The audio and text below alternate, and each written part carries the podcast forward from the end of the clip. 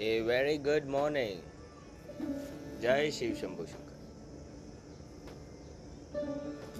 आप सभी भगवान राम को तो जानते ही होंगे। तो उनका थोड़ा लाइफ का ना ओवरव्यू देख लेते हैं। वो छोटे थे।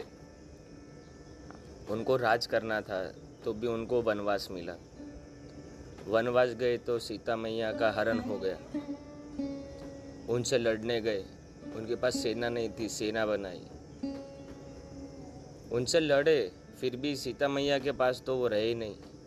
फिर उनके दो लड़के थे लव कुश उनके साथ भी उनको युद्ध करना पड़ा और राम जी ने तो आखिर में उन दोनों बच्चों को भी मार देते। नहीं सच्चाई मालूम चलती तो।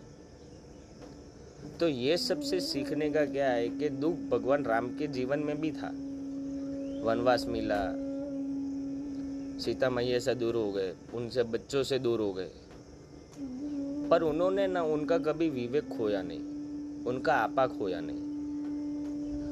इसीलिए हम ना पहली जगह पे उनको भगवान इसलिए बोलते कि हर एक इंद्रिया, अपना विवेक, सब संभाल के रखो। जैसे अभी देखो कि कृष्ण भगवान भी है तो उनकी माता जी थी जेल में जन्म हुआ। फिर उनके दूसरे माँ बाप हुए। उनको भी छोड़ना पड़ा। फिर बड़े हुए तो संगीत छोड़ना पड़ा राधा जी को छोड़ना पड़ा, वृंदावन छोड़ना पड़ा।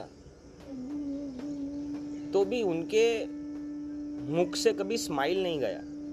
आप उनके छोटे से बड़े होते कोई भी पोर्ट्रेट में आप देखिए उन्होंने तो वो कभी टेंस नहीं हुए। क्योंकि मोरल ऑफ़ द स्टोरी क्या है कि कुछ भी परमानेंट नहीं है। आज ये भी चला जाएगा। और जो है, वो भी चला जाएगा। तो जैसे हैं और जो हैं और जो है, उससे खुश रहना सीखिए। और जब आप खुश रहते हैं ना तो ज़्यादा प्रोडक्टिविटी बढ़ता है rather than being in stress तो आज का मोरल ऑफ़ द डे यही है कि भाई कीप स्माइलिंग विवेक मत खो, हँसते रहो, खुश रहो. जय श्री कृष्ण.